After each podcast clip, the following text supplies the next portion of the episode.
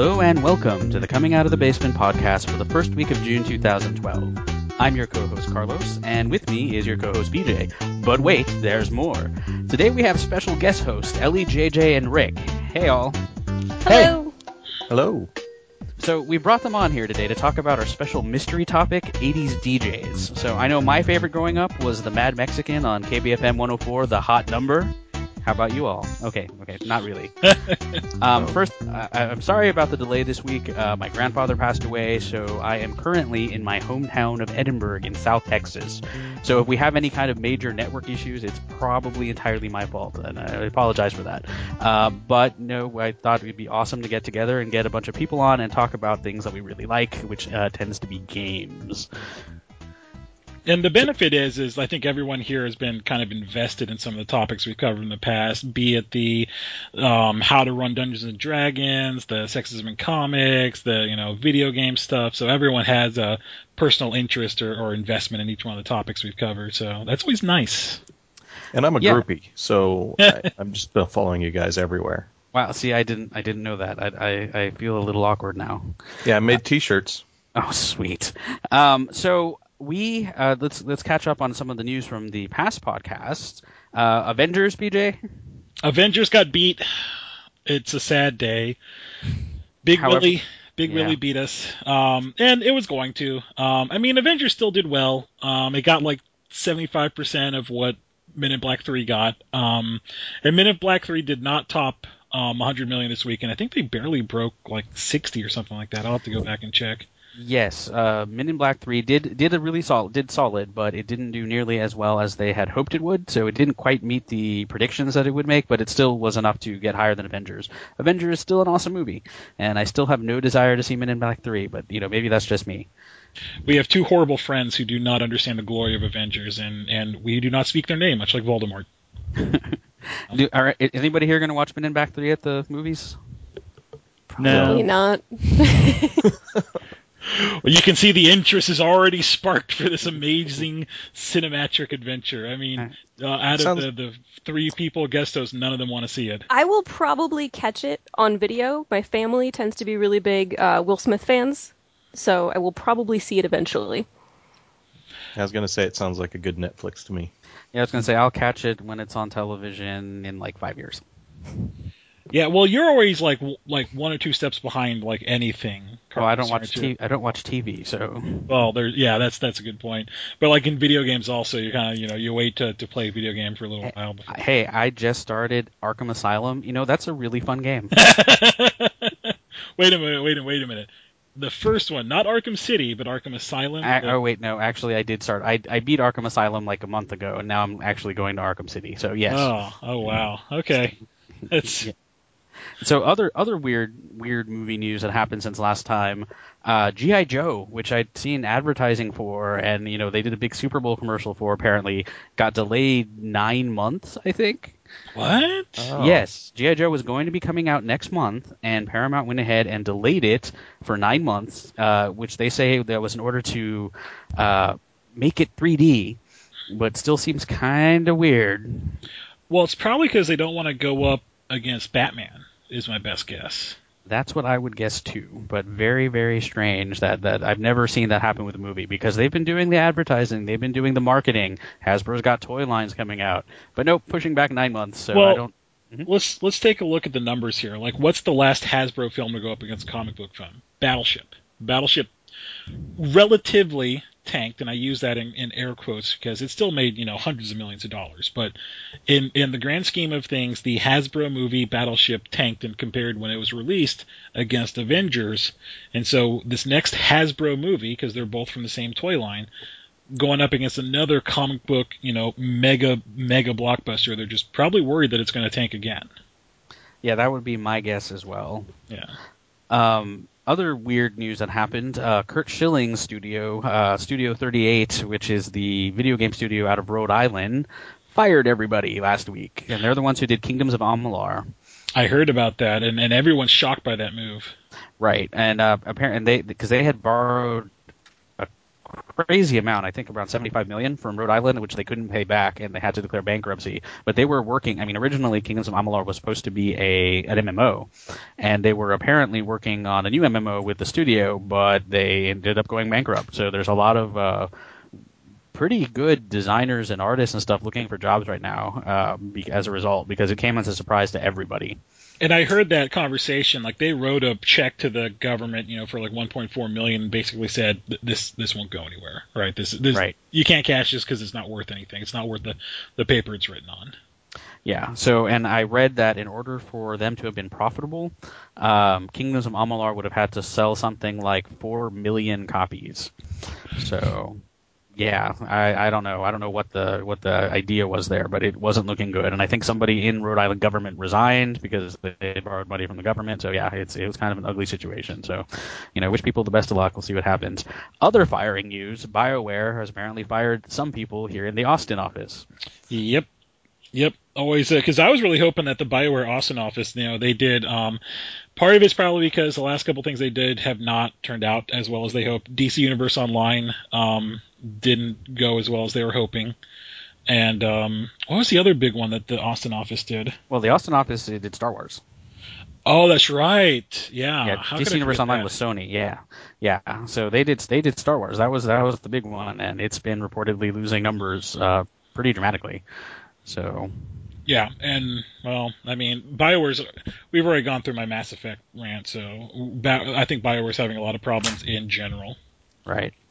And uh, the last thing that I want that I had on my list to mention was the D&D Next public playtest is out, and my guess is we will talk about that in detail in a future episode. But uh, we've already gotten some responses, we've gotten some more posts from it, and we've had people actually see some of the rules of the playtest. Um, I'm partially released from my NDA now, so I can say that I've been playtesting the D&D Next rule set since January as part of the friends and family rules. Um, you can read about my experience at koboldquarterly.com. Um, one of my, I, I'll probably have something up there at some point, and one of my, some other of my party members has something already. Um, the fighter in my group uh, posted his his sense of how it went. Uh, if you go to koboldquarterly.com right now, it's on the front page. But if you go later on, search for the word meat spray. You'll find it. Meat meat spray. Okay. Um, Yeah. Don't Google that though, because you might find Yeah. some other horrible No, things. So no, just no, be make, careful. Make sure you search on koboldquarterly.com. But Yeah. basically, our fighter was insane. It was, it was that was his nickname, which was well deserved. And I've been reading through a lot of the playtest rules and, and kind of monitoring some playtests of it and stuff. And and uh, we'll we'll get into it some other time. Long story short, I'm not thrilled, but we we kind of knew that was going to happen. So Right, and I I I I am more thrilled, but uh, there one one thing that I'm hoping that happens is they actually release all of the rules because there's a lot of rules missing in what they've given people so far that I think will answer some of the uh, worries that people have. But we'll see. there's a lot Uh, of context missing. Yeah. There's a ton, yeah. So, um, all right. So first off, we are going to, I think, talk about board games today. Unless you had any other news. Anybody have any news they want to share whatsoever? This is your chance. Yeah, bring it up now. I mean, we can talk about the zombie in Miami or whatever. No? Okay. You're good. Okay. So, board games. We uh, we had a big board game uh, this weekend. You brought the um, Lords of Waterdeep board game, and this is something that Wizards of the Coast is getting into in releasing their their D- Dungeons and Dragons intellectual property. They've been releasing board games to go with it. Um, of course, there was the uh, the Tower of oh God, what was it? Um, Ravenloft. Ra- Ravenloft, yeah, the the Tower of Ravenloft. They did, yeah, they did Castle Ravenloft. They've done, um, they did uh, Wrath of Ashardalon. They've done The Legend of Drizzt. They did a a war game. The the fourth game they put out, I actually never played, so I don't recall what it was called, but it was more of a war game um, type game. And then the most recent one is Lords of Waterdeep. And Lords of Waterdeep is mo- meant to be more of a strategy game. It's not meant to be like a dungeon um, simulator because that's what the um, Castle Ravenloft is. You you play D and D type characters, but they take all the customization out, and you're just playing dwarf fighter, blah blah blah cleric, and you you go through it, and it's just a few levels. This one, instead, you're in any Dungeons and Dragons game, you're going to get to a point where you go to a tavern and you're like, barkeep, what's going on? And they kind of give you some adventure, or something like that. You're playing that guy, a mover and shaker within Waterdeep who's trying to go up the ranks and become the Lord of Waterdeep. Um, and so everybody is a Lord of Waterdeep, but nobody knows which Lord you are. You kind of keep it hidden the entire time, working towards objectives. Right. In the game terms, the Lords of the Waterdeep is ruled by basically the secret cabal of power players, and you are playing one of those secret lords, and you're and you're doing things to try to gather influence and gather power in order to get uh, in, in order to basically win, become the the biggest power player in the in, in the Lord in Waterdeep. Um, it is since it's in Waterdeep, it is tied to the Forgotten Realms, and some of the lords you'll, you'll you might recognize some of the names if you're familiar with the uh, fiction. Some of the lord, lords and characters. One of them being like Khelben Blackstaff, who's a famous Forgotten Realms wizard, um, and you, you can see the you know it is a map of Waterdeep. Uh, when you look at the at the game thing, it's it's made it's a really nice setup as far as just like actual game pieces and putting stuff together and putting stuff away really impressed with it. It has one of the best boxes for, you know, if you play games a lot, there's all these little pieces that get all over the place and you don't really have a good way to store them. No, this, this box, that was actually super impressive. I'm so happy about that. They have little sections for every little thing that you punch out. Every little piece, every little token has a place to go. Really easy to store, really easy to get out and play. So that was very cool until the expansion comes out, anyways. I know they actually have room on the for the expansion on the board, and mm. actually in, in, the rule set it says this is for a future expansion. so they tried to take some foresight into account as they designed the whole thing.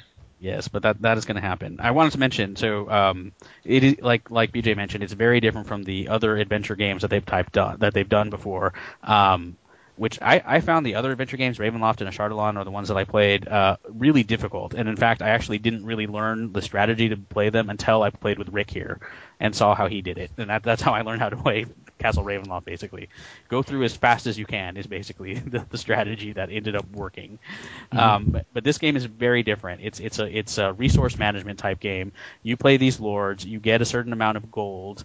Uh, you can use gold to and and you can basically you place your little to- you have a certain number of agents and you work you do the game by deploying your agents to different buildings or different places in the city. When they go to these different places, they get different benefits. So, for example, if they go to um, if they go to the docks, you can play what's called an intrigue card, and those can be things that either help you or hinder your opponents. Uh, that's that's that's one thing they can do. They can go to hire an adventurer, so you can go someplace where you'll hire a couple of rogues, or you can go to the mage's tire and hire a wizard, or you can go and hire a cleric, or so on and so on. And when you hire them, you put them in your tavern. Uh, that that you control, and from there you can send those people out on adventures. So you start out having drawn some a couple of these intrigue cards, and what are they called quest cards? And these quest cards have certain requirements um, that you, you, need to, in order to fulfill them. These quest cards will give you benefits, or these quest cards will um, can count towards your victory points, and, and ultimately the person who wins are the one who has the most victory points. One of the interesting things, though, is that every lord, and which are secret, you actually hide these from each other. Which lord that you're playing, they have you have secret conditions that will give you victory points at the end of the game. So um, even if you are quote unquote losing during the game, it is possible that once you total up everything at the end, you will have won. So everybody's working towards these public things, doing quests in public, playing intrigue cards publicly, and also going towards their secret goal. It's it's a it's a it's a really fun game. Um, BJ and JJ were there um, th- this past week. What did you think? Uh, really fun. I had a really good time at it. Um, well, of course he did. You that... won. well, yeah. not only not only did he win, he he won a lot. yes, he did. so uh, basic, it's a two to five player game, and we played with five people. Yeah, we had um, you, myself, JJ, um, and then Shane and Scott were playing. And it, the the great thing about it was a lot of these games because we we play some complicated games, right? You know, we've played the Cthulhu games and we've played the um, there, there's a ton of other stuff that we play on a regular basis, and it feels like you have to keep constantly going back and forth with the rules. Have somebody with the rule book open there, you know, and and reading through it almost the entire game. And I felt with this when Shane did the first read through of the rules, we really didn't have to go back that much No, and, the funny thing is, it's it's it's both simple and complex. I mean, there are certain it is it's strategically there are a lot of complexities to the game that you can go into, but the rules are simple enough that yeah, I mean they have a one-page rules reference that's pretty solid. And yes, there are certain things that you'll need to look up in the FAQ or in the building descriptions because these buildings have different abilities, and you might need to know how something works exactly. But yeah, no, it, compared to yeah, like Arkham Horror, it it was a lot easier to play in that sense. What do you think, JJ? Yeah, definitely. It it uh, it grabbed you. You were constantly trying to think of your strategy, what you're going to do next, how it was going to tie in with your lord, and and uh, how you could get ahead of the next guy. Um, and and uh, Right. I, What- I think I think there was two things. One thing specifically that was overpowered. The the guy that let you go first all the time. I can't remember what his name was. in, in this particular case, it was the ambassador. The ambassador. That's correct. And he uh, he let you go first every round, and and that seemed a little bit overpowered. And then of course my lord seemed way overpowered. So those are two things I might think of taken out just as home rules. But uh, other than that, I think it was a I fun think, game. Yeah, I think the ambassador can be dealt with. The character, so every character, most there's there's different kinds of quests. I think there's there's either four or five, um, and every, basically most of the lords get bonus points for completing certain types of quests, except for one. And from what I've read in the forums, this one lord is the one is the most powerful of all lords, and this lord gets victory points for every building that she owns. And uh, and JJ was scooping up buildings like no tomorrow during the game. Yeah, I would take that ambassador, and then I would go to the build spot. Only one person could build uh, per round, and, and so anyway, I'd go to the build spot. I'd I'd build and and uh, had five buildings by the end, which seemed like a lot, um, and that was a lot of points at the end of the game. Yeah, and there were a couple of things that we ended up doing wrong actually. Even though the rules were simple, there were t- and and because one in one because it wasn't obvious until we went to the FAQ towards the end of the game, and two we just read it wrong I think. Um, but I don't think those actually would have had a huge difference in the game, and I, I think uh, Nick we're actually planning on playing again this coming weekend, uh, and hopefully we'll do it entirely right this time. But yeah, I I had a lot of fun. I enjoyed it quite a bit. Even though we played it wrong, we played it consistently wrong to where it actually operated as a decent rule. It just made the game take a little longer than it would have Right. otherwise taken. Right. If we'd played by the rules, we probably would have. I mean, it wasn't a long game. Well, it, what was it? About two and a half, three hours, which you know, relative to some other games, isn't that long. Although it is a bit long, but it shouldn't. It shouldn't. It would have been even quicker had we played the the other rule right. We're also taking into account first time play. You know, first time play is always Right. going to be longer. It's not like Twilight Imperium long, but it's Right. it's long. So with the guest here, one of the things I wanted to ask you all is, what are your favorite board games right now? Um, going alphabetically, Ellie, can we go ahead and start with you? Sure thing. Um, I was looking at my BGG list. So as long as we're counting anything on BGG as a board game, Sure. I've got uh, Dominion, Race for the Galaxy, Arkham Horror up on my top ones. So I know that I've got two card games in there, but um, uh, yeah, I really like Race for the Galaxy. I think that's my favorite, like replaying older game right now. You know, I had a chance to play that game, but I but I I ended up playing something else instead. Can you tell us a little bit about it? Um, I'm like I'm gonna pass this to Rick. Uh, all right. So, Race for the Galaxy is a game in which your objective is to score as many points as possible, as is so often the case.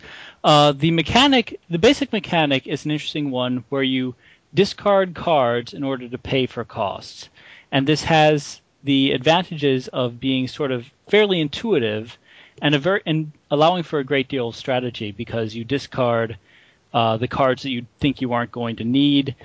Um, so each card becomes very valuable as both the card itself, or if it's not key to your strategy, as a cost to play one of your other cards.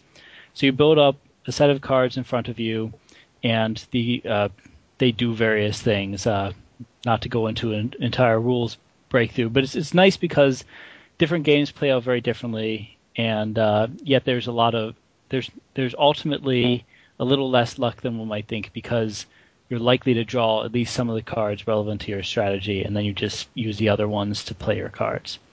And you said that was an older game. What is it, 2007 or something? It's That's what I not very old. guess. I was gonna guess 2007. Yes, 2007. and there's been three expansions to it since then. Uh, each expansion increases the complexity and I think somewhat uh, increases the role of luck in the game. Uh, because as the deck gets larger, you become less likely to draw the cards that are key to a particular strategy. Right. Uh, the designers are well aware of this, and they sort of made cards that had a larger array of powers later on. But uh, the base game uh, plays very well on its own, um, and uh, it's it's a good game for two players, which is another big advantage. Ellie and I play a lot of games uh, with just the two of us, and it's really useful for that sort of thing. Plus, it plays well with more players as well. Yeah. Cool. And I'm always looking for ones. I can be a really bad loser, so I'm looking for games that don't put me in that position. So we play a lot of cooperative games. So for cooperative, like I really like Yggdrasil and Arkham Horror, and um, we don't play Pandemic as much anymore. But um, but Race for the Galaxy is a competitive game that I don't get upset playing, and I think part of that is like it's easy to teach, it's quick to learn. Um, I get a couple of the base strategies on it. There's some really good um, websites out going into like the really detailed stuff of it. It's also nice because you build up your own little tableau in front of you, your own little thing that you're doing, and you have to interact with other people in terms of choosing roles, which is sort of like a you know Puerto Rico type thing. You you choose it, you choose roles, uh, but You're not actively attacking each other. Right, exactly. It really You're- is a race for who can get the most points first, kind of thing. Your opponent's success doesn't make you feel like you're doing poorly so much as it's just eventually the game ends and someone wins. That's very cool. We have some friends who really like uh, cooperative games, but those are really hard to find. Yeah. Um, so yeah, maybe another time we can talk more about the the ones that you mentioned. We played some of those. I haven't tried Yggdrasil yet, but I've heard about it. But uh, definitely something to talk about in the future. And Yeah. the other the other one you mentioned was Ascension, and what was the third? um, Pandemic. No, I'm sorry, not, not for cooperative. For your favorites. I mean. Oh, oh, for me, I do like Ascension. Uh, Dominion, Race for the Galaxy, Arkham Horror. Gotcha. Dim- So yeah, we talked a bit about. Dominion and Ascension, um, and we really skimmed over them a bit. Um, we might let's see if we can go back to that. Uh, we'll talk to JJ real quick. Uh, what favorite game for you right now? Or favorite games for you right now? Um, Dominion, of course, is is up there. Um, just a great game if nobody's ever played it. Um, deck building game, uh, like you said, you guys talked about it a couple weeks ago. Um, I chose for my game this evening though uh, Power Grid, um, and even older than 2007, uh, published 2004.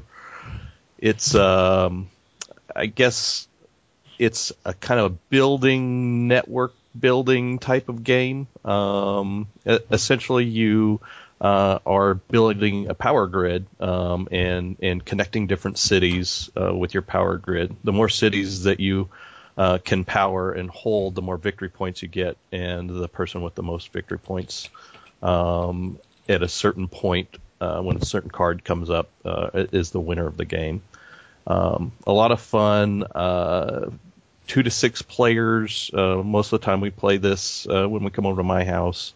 Um, so we don't overplay it like we've done a lot of the games, uh, like we we did with Descent, and just overplayed that game for I don't know how how many months did we play that for like nine months straight. For We played that a lot. yeah, how many weekends did we stay up all weekend long trying to make it through one one section? But anyway, um, so yeah, I, I picked Power Grid, um, and uh, I have a lot of fun with that game. It, it kind of combines strategies for two of my other favorite games, which which um, the uh, Catan and um, what is the rail, Railroad Tycoon, um, both which I really like. I don't think I've ever played Railroad Tycoon with you guys though, so I don't think so. I think we've played Catan, but I don't think we've played Tycoon. you know. And we've definitely played Power Grid. So cool. Thank you very much, JJ. Rick. Well, choosing a favorite is, you know, a little bit like choosing one's favorite offspring or something like that. But Easy. uh, I knew you were going to go with that. Uh, just somehow I knew it was going to go to kids.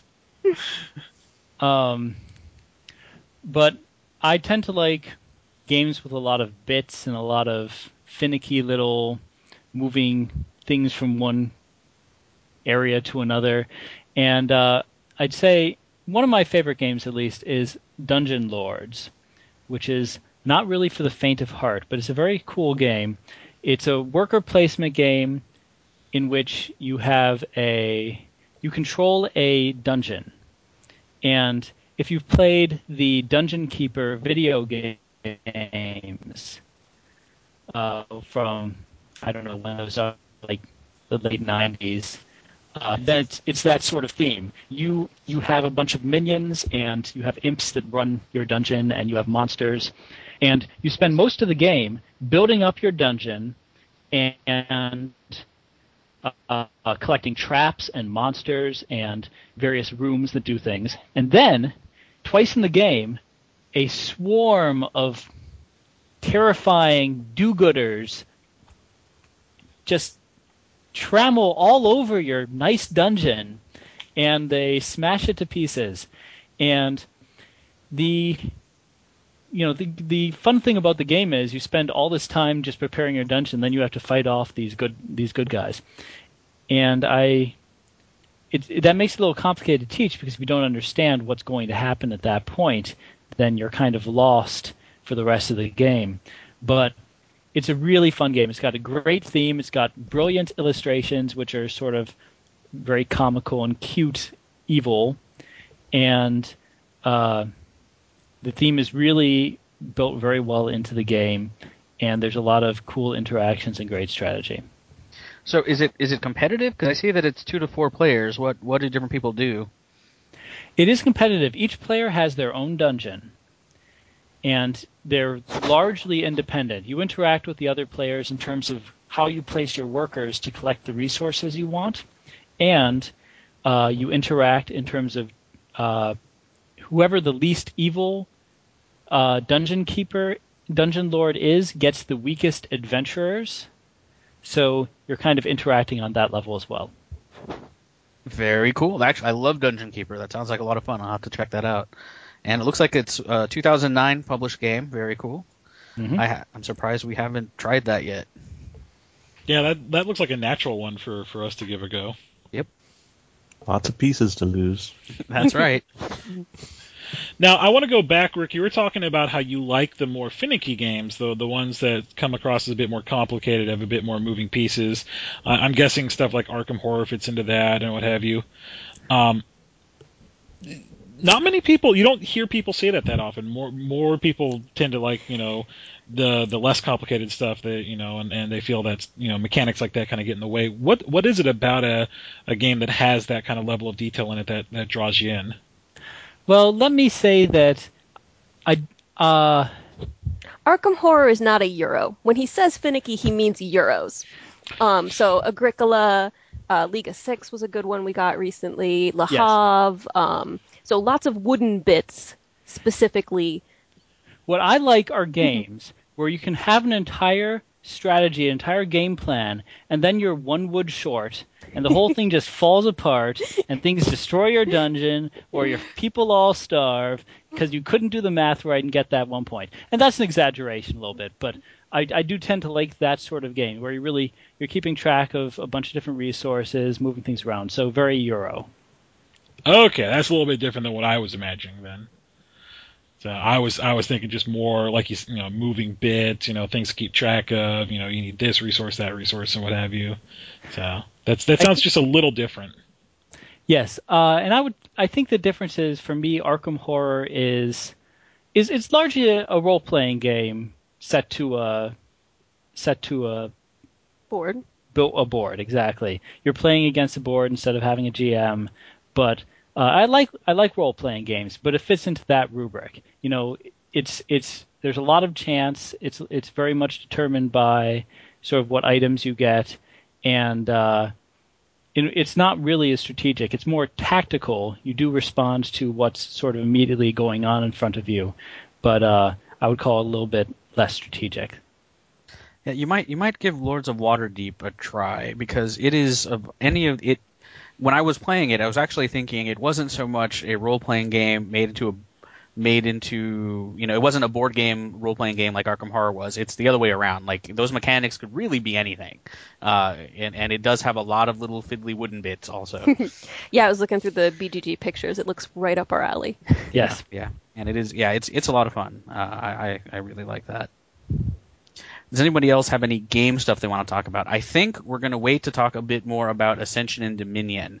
Uh, my friend Derek, uh, who was one of the guys who started the, the Coming Out of the Basement uh, blog, uh, really wants to correct me about some things about Ascension and Dominion. So I think we'll try to get him on at some point too and join the conversation about that. So we'll talk about those uh, uh, those some other time. I think. Any other games anybody want to recommend or? Trash, anything? Two other ones I've been enjoying: um, League of Six and Merchants and Marauders. Um, League of Six is pretty Euro-y. Uh, you're running around uh, getting the best village or something. I don't remember the theme of that one. League of Six, you're you're you're you're a merchant merchants. of some kind. It's, it's, it it's kind really of a pasted on theme. You're ga- you're gathering up resources and you have to bid on particular cities uh, to determine which which help determine what goods you get, which you then trade in for victory points. Yeah. It's very abstract, but uh, it is fun. And Merchants and Marauders is a pirate slash merchant themed thing. It's got great little plastic ships in it. They're pretty awesome. And that game is very thematic. That game is not at all pasted on theme. Yeah. It's got a beautiful board. It's just this nice shade of blue that makes you happy just to look at it. So yeah, that's two more I would recommend. Very and I cool. think we'd be somewhat remiss if we didn't mention Battlestar Galactica, which has kind of held our attention for the past, oh no, two or three years.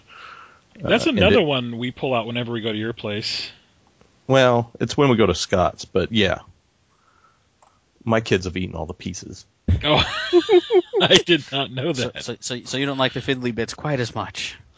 I, I don't mind them. I, you know, I, I just don't like sticking my finger in their mouth and getting bit trying to get them out. But The problem is that the kids like them. yeah, That's right. Yeah, yeah, Yeah, so- they like and to ba- play with them. For Yeah, sure. Battlestar Galactica is is one of those thematic ones. Um, I have fun with it because I really like being the Cylon. But uh, yeah, it is. It is, I, I we have exactly. it. It's a it's a co-op game, and except for one person or maybe two people, depending on how many uh, people you got playing, and then that person, the surprise, is a Cylon, and now they're against everybody else. And uh, your efforts, either secretly or intentionally. Right. And it's really fun because you have things that you can do as a group to, to out to out or or capture the Cylon.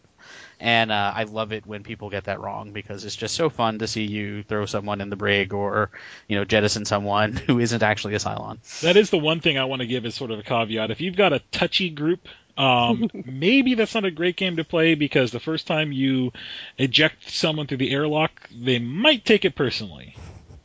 So if you've got a solid gaming group who can play well together in a in a competitive game like that, then it won't be a problem. Right. Any other games anyone wants to mention? And I was just thinking, one of these days we're going to have to talk about the worst games ever, but not today. well, oh, you mean Rune Wars? Rune Wars. Hey. See, I didn't, I didn't play Rune Wars, so I- I'd have to hear you guys talk about that. So. Uh, you'll have to play it once just to. really? Not with us though, because we're not. yeah, Gonna, we're gonna not say, gonna play with you. Yeah, I don't think that's going to happen. All right, are we ready to go on to the next topic, BJ? Uh, I'm ready. Um, I don't know if this is will be. Uh, d- does everyone here play like League of Legends or something to that Ev- degree? Everyone here has. Awesome. Played little. So, um, one of the up and coming games that are, or, or game types, you know, for the longest time, there's been like the RTSs, real time strategies, RPGs, role playing games, um, FPSs, first person shooters. And, and now to kind of add to that genre, right? Um, the, the thing that's coming up in the market or they're, they're calling MOBA, um, which is uh, multiplayer online battle arena. Now, it's a very broad topic because um, there's lots that kind of fit into this category, but the, the goal is in kind of a PvP fashion. Um, you know, you have your team versus another team, but it's not just a straight out shoot 'em up, you know, game like Counter Strike or something like that. There's some strategy involved in the gaming map. The map itself is an incredibly important and significant part of the game. And when you first come to one of these games, you're going to feel a little lost. And the problem is, is that understanding the map and the ebb and flow and, and where certain things spawn and, you know, certain, because another part of the game is killing off um, NPCs, be it like the enemy defenders or a lot of these games have what's called a jungle and some of it's it's literally a jungle, and other parts is just this neutral territory that have creatures you can kill there for money also. And so all of this becomes a lot more about strategy. Um, like I used to be a big Counter Strike player back in the day, and Counter Strike, the strategy was never very robust. It's just always a throw our warm bodies against them as they throw their warm bodies against us. And sometimes you can kind of work out some flanking based off of the maps and stuff, but in the MOBA games, there's a lot more strategy about which champion are you choosing, which lane are you going to be running, uh, what kind of a build are you running, what kind of items are you buying. And so all of a sudden, uh, there's a lot more flavor involved, and there's a lot more that you have to kind of work out between the people that you're playing with. Um, JJ and I almost nightly um, play League of Legends together. That's sort of our um, flavor of MOBA games, mostly because it's free. Um, and I use that term free kind of loosely. They have a rotating roster of free champions that you can um, play. Each week it changes. As you play, you earn um, points that you can use to then permanently buy champions to play and then you can buy runes to enhance certain features. The only thing that you absolutely, absolutely have to pay money for are the cosmetic things, and that's like skins to make them look, you know, in a specific way. And I'll add, you can actually spend money if you don't have the, the, the IP, that, that in-game currency, you can spend money to purchase the characters as well. Absolutely, absolutely. The uh, the the money can be used in that fashion. I know plenty of people who do that. I mean, I do that a little bit myself. Um, but then like our buddy Scott, you know, who out of principle is like, I'm never going to pay money for this game, just doesn't spend any cash at all. He just spends all the money he earns from playing with us. Or, or all the um, I, what do they call them? They're not. We call them sword points, but they're not actually called sword points. But the the the the points that he earns from playing the games with us, that's the only resource he spends. He doesn't spend any actual cash on it. And the reason this is becoming much more important is because this is one of the first. I don't want to call it like.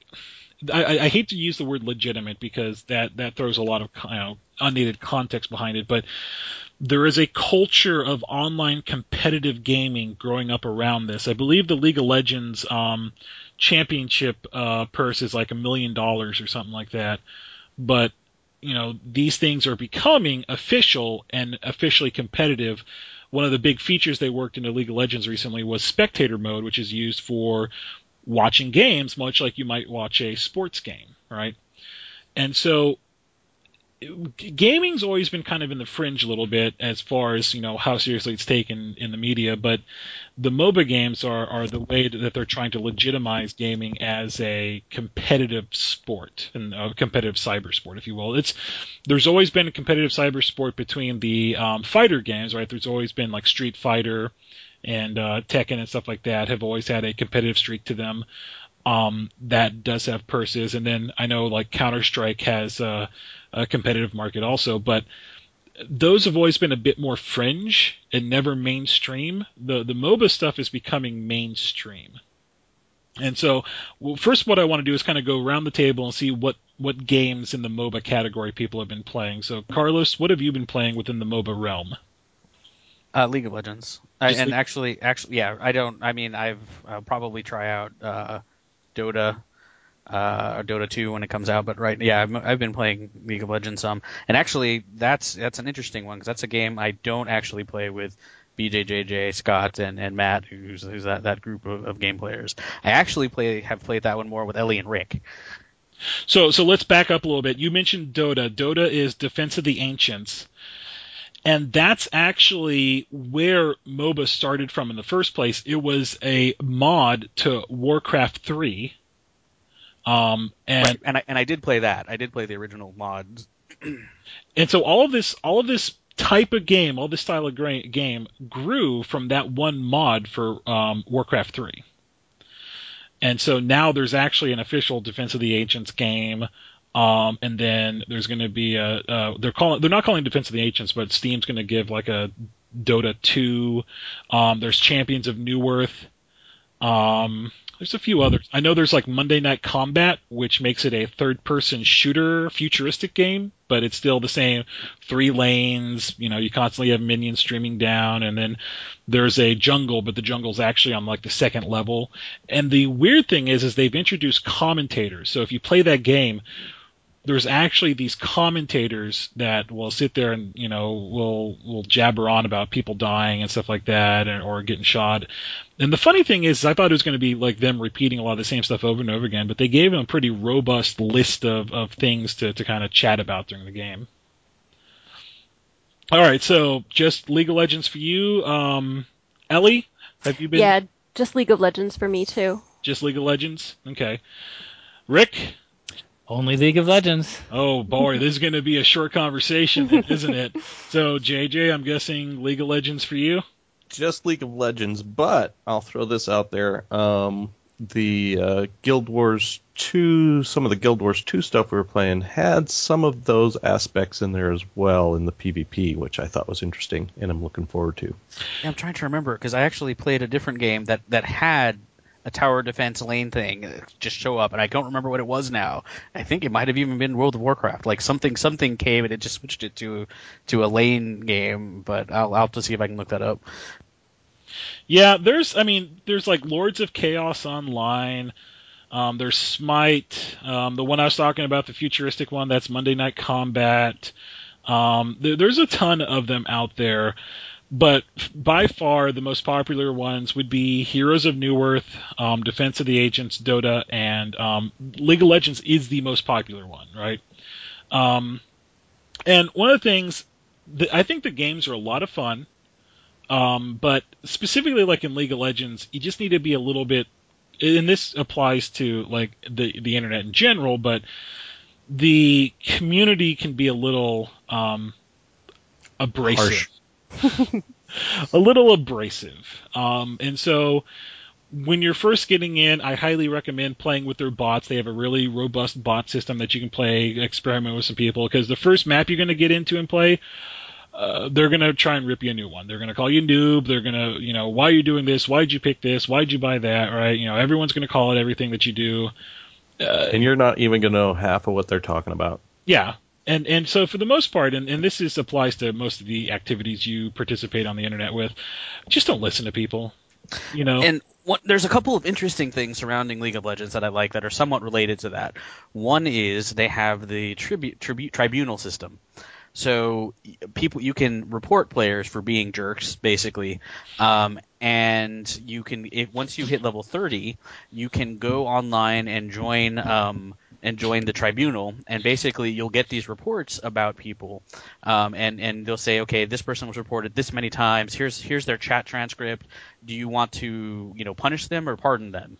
And basically they have this interesting system where you you have people who do this, and people can get punished or pardoned, and those can be either temporary or permanent bans uh, from the game, usually temporary for a certain amount of time, and they'll let people know about that. And that's kind of and they reward you for participating by giving you um, what what what BJ was calling sword points, influence points, which is their non-monetary based uh, system of purchasing things, influence points. And the other thing to keep in mind in that is one of the things you can report somebody for is unskilled player, but that specific report can never get you temporarily or permanently banned. All that can ever do is modify what's called your ELO ranking, right? Your um, it's a, a, numerical value that determines where you should be when you're um, pit against uh, opponents, right? It's a, a way to say, you know, how skilled you are. And if someone reports you for unskilled, if the entire team reports you for unskilled, the only thing they might do is lower your ranking. They'll never um, temporarily ban you or permanently ban you. But if you are a gigantic jerk and you're dropping f bombs and and making you know racial slurs or anything like that, you will get banned. Um, first time offense is normally a, a temporary ban, but you know if you are reported multiple times and you get multiple um, temporary bans, they will permanently ban you. And I do like that about it because it creates a self-policing community. The problem with that is, is they have you know thousands of games a day, and and I don't think many people participate in the tribunal just yet. And you can play just with friends, like so that's totally an option within it. Um, and then on the the Border House blog has a group where you can sign up and and be in kind of a safe space. So that's particularly a, a feminist social justice space where they exchange game tags across a lot of different games, and I know League of Legends is one of them. Yeah, I mean when I when I've been playing most most of the time I play with people that I know. Not always, uh, but but a lot of the time I do. Especially if I do PvP stuff, I mainly play with people I know. Um, actually, though, I got to level 30 mostly doing bot games, um, which it's it's quite different. But it's especially if you're playing with people you know, it can still be it can still be a whole lot of fun.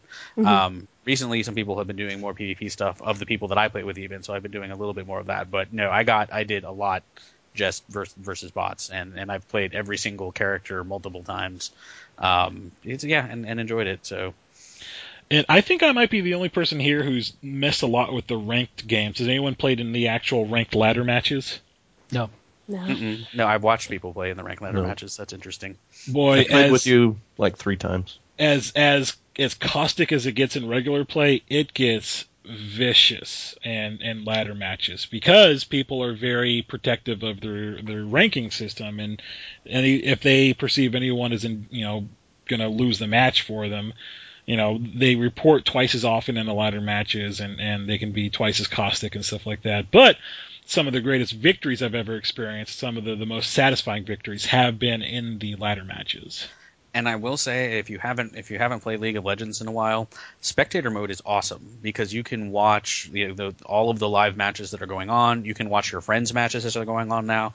It is very very cool. I, I actually often have that on in the background now while I'm doing other stuff, uh, the spectator matches. um, so it, it is it is a lot of fun. Yes, oftentimes you're watching us lose horribly.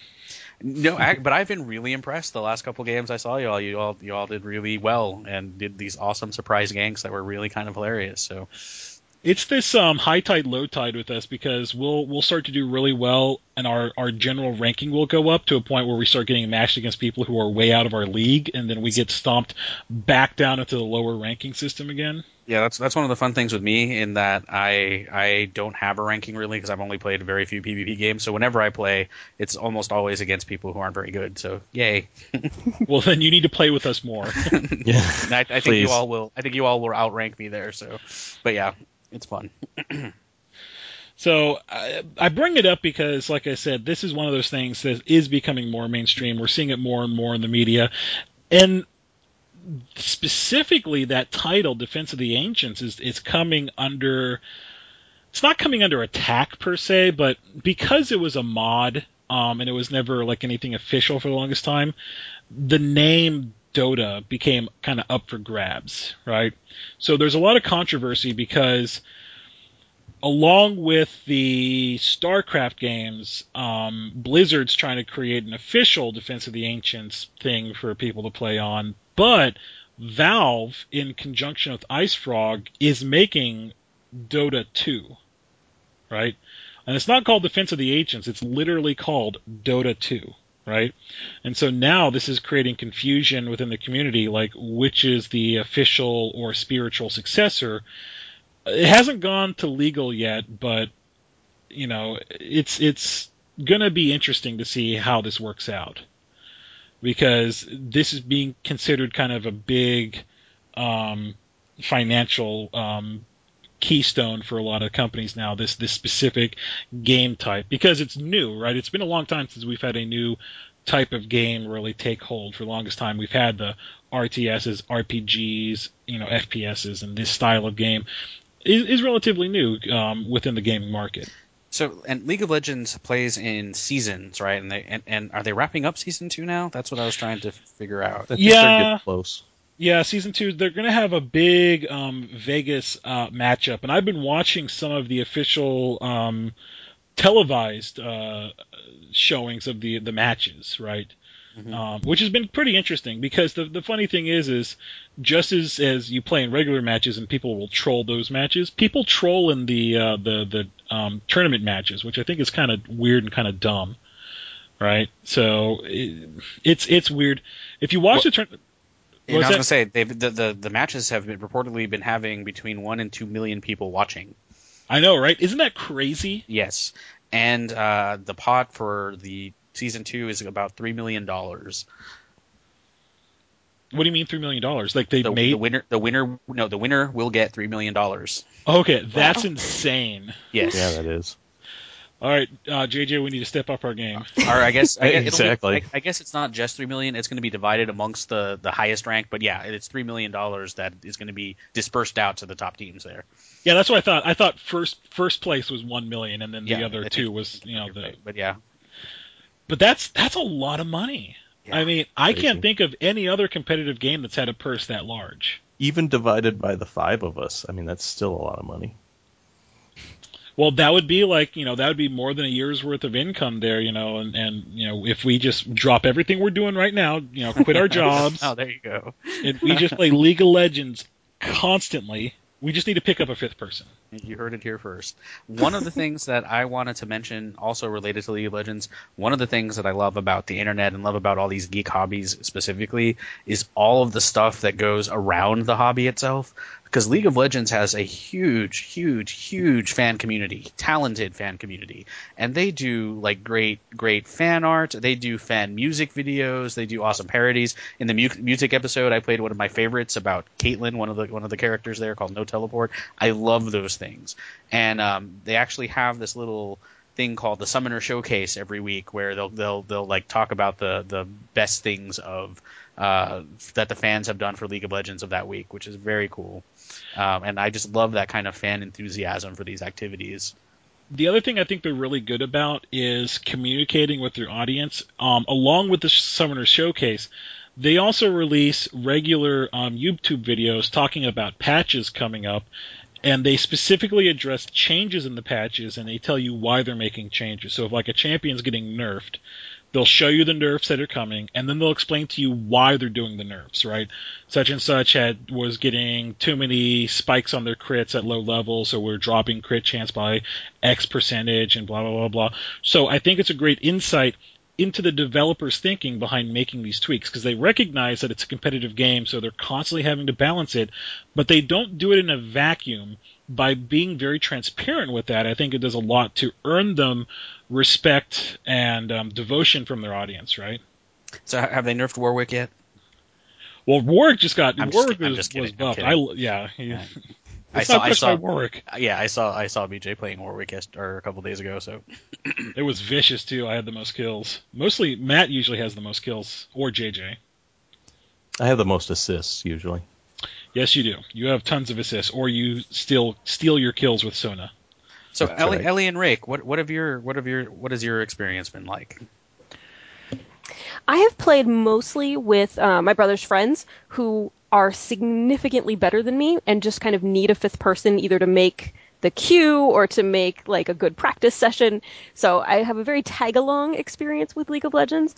Um, and I'd say maybe, yeah, probably last summer I was playing a ton because I was off work for the summer and they were on tons of random hours. Like somebody would take a lunch break and play a game. And so they'd always be like, hey, we need one more. I'm like, great, I'm in.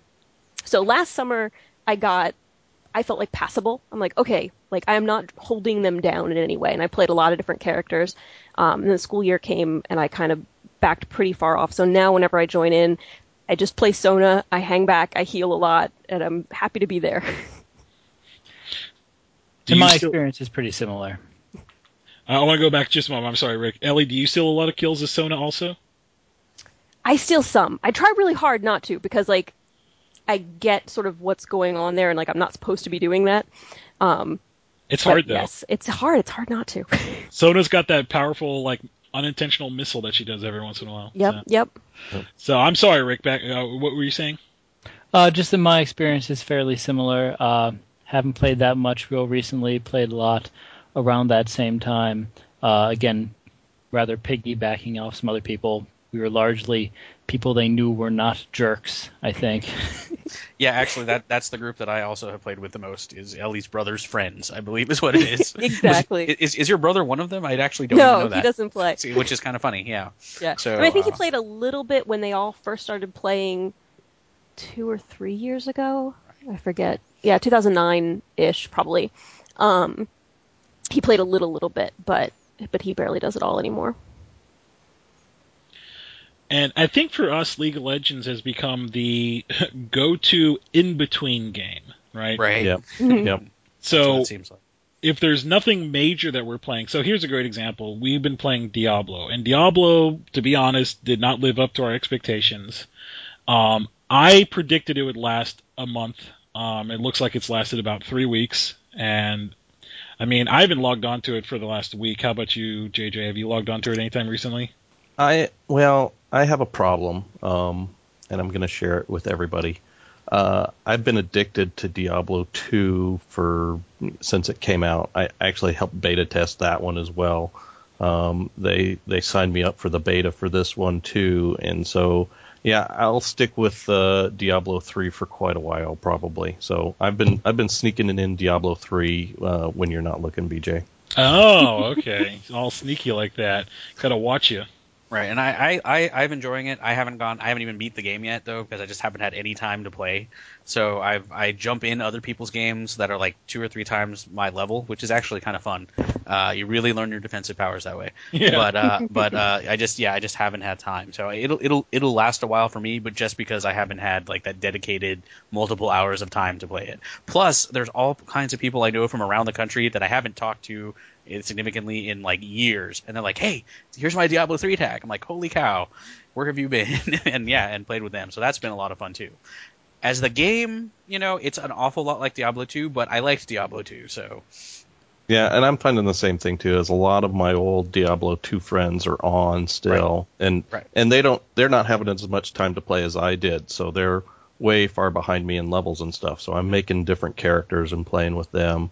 Unfortunately, Diablo 3 doesn't have a good playing with people that are higher level than you mechanic. So what, what do you Uh, mean? I have You- so- I'm just kidding. well, well, I mean, if you're high level and you play with a low level, they're not getting any experience, and you're not getting much anything worth out of it. So anyway, uh, I have several characters. You do get that res, uh, that res achievement really fast though. Yes, that's true. Ellie and Rick, how about you? We've been playing it a bunch. We beat it the first time, and I forget how far we in on our second play. I tend to play. I, I play a lot of games, and I love playing games, but I play them on easy mode. It's like I run through and smash things. That's why I play video games. I'm not looking for a challenge, so I really can't see myself playing on like the hardest difficulty setting. But we're probably gonna play it the second level through. Yeah, we we like it because uh, we can play it together. Is is a lot of it, and it's nice cooperative uh, game. Again, Yeah, that's that's that's another that. thing too. Yeah. That's actually a game that I that I've gotten to play with Holly some, and that's been pretty cool. Yeah, and like you said, it's awesome to have friends jump in and out of games all the time. Yeah. And I'm real interested to see what they do with the PvP if they actually implement it sometime in the next year. And there's nothing wrong with playing a, a game on, on easy mode. I know my wife likes to play on easy mode simply because she likes to enjoy the story and then feel like a badass as she's kicking everyone's butt across the screen. And Diablo then, three is good at making you feel like a badass. oh yeah, Yes, as you're is. just just hacking through waves and waves of guys and stuff like that, and you're like, I can't die. And then Especially as the barbarian. I mean, especially there's yeah. body parts and pieces of, of barrel flying everywhere. I realize as the barbarian, I knock things across the screen quite more than other classes do. So, and then like I've been playing Max Payne 3 and that game is so hard. I've had to drop the difficulty down on it just cuz I die over and over again and it gets frustrating. So, nothing wrong with that. All right. Well, I think that's just about it. Um, any other closing comments on that one? Questions, comments, or concerns on uh, the the MOBA game environment? I'm good. All right.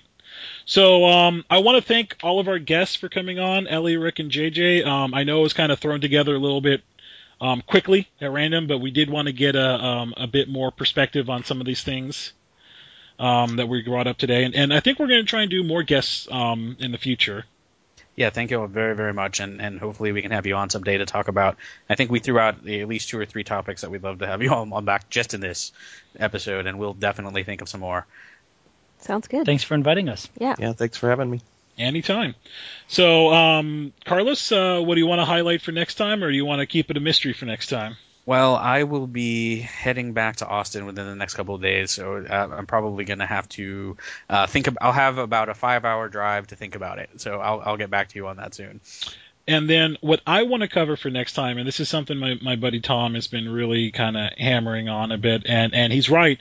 Um, I want to talk about some of the online tools available for dungeon masters um, for running uh, tabletop games, right? Because for the most part, uh, we think of tabletop games of, of, being a bit, you know, sealed in, in their environment that you play at the tabletop with what you have, the books, the pen, and the paper. But there's a lot of very good tools out there nowadays for running your tabletop games that can make things a bit easier. Um, and also, these tools can be used online for playing uh, the play-by-post campaigns and stuff like that. Things like Map Tools and um, Orokos, which is an online dice roller, I Play 4E, which is an online character um, manager that will use like the character files from uh, the character builder and for Dungeons and Dragons. So uh, I want to kind of dip into this a little bit, and all of it's designed to just make your campaigns run a little bit smoother and yeah. to make life a little easier. Right, and when I could, because uh, one of the bad things about D and D Next is now they no longer let you use their parties. But I used to play on Google Hangouts uh, when, when I was doing the playtest, and Google Hangouts, people are actually making some really interesting tools for tabletop gaming on that. So yeah, very cool subject. Looking forward to talking about it. Very cool. Well, I think that'll be it for us today. Yeah, thank you all again for for coming. Thank you. Thank you. Thank you everybody for listening. Uh, you can reach us at uh, podcast at comingoutofthebasement.com or COTB1 on Twitter. And you can find us at comingoutofthebasement.com. All right, everyone, have a great day, and thank you very much. Thanks a lot.